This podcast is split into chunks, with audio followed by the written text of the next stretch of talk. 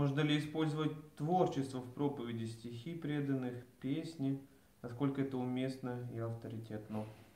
Ну, чтобы они не вытесняли авторитетные песни из песенника.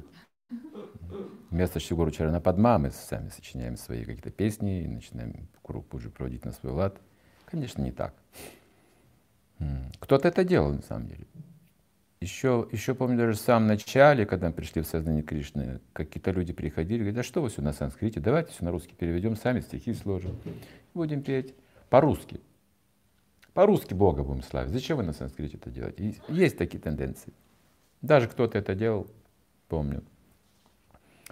А, был так, была такая музыкальная группа у нас преданных.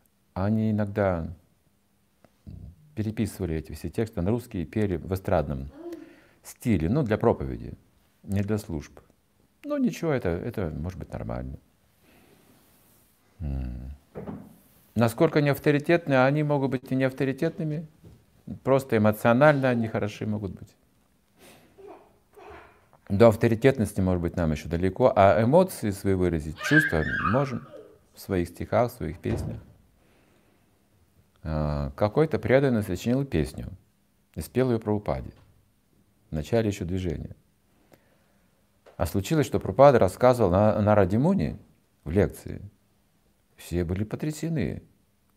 Ну, они, это бывшие наркоманы, они там летали куда-то, что-то видели, кто-то вселенной, кто-то что-то.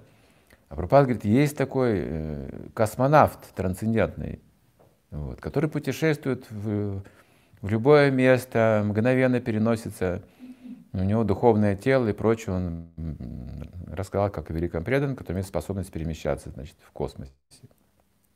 Это впечатлило многих учеников, а один ученик песню написал про Нараду. Там были такие слова, что не подумайте, что я спятил и так далее, что вот есть такой космонавт трансцендентный, который просто поет Рад Карамана и может перемещаться на все планеты. Ну, в общем, спел эту песню про упаде, то ли под гитару, то ли как-то еще. Трупат так обрадовался. Даже в ладоши подхлопал. Говорит, такие говорит, песни нужно как можно больше писать для людей. Однажды был такой пример. То есть творчество это хорошо.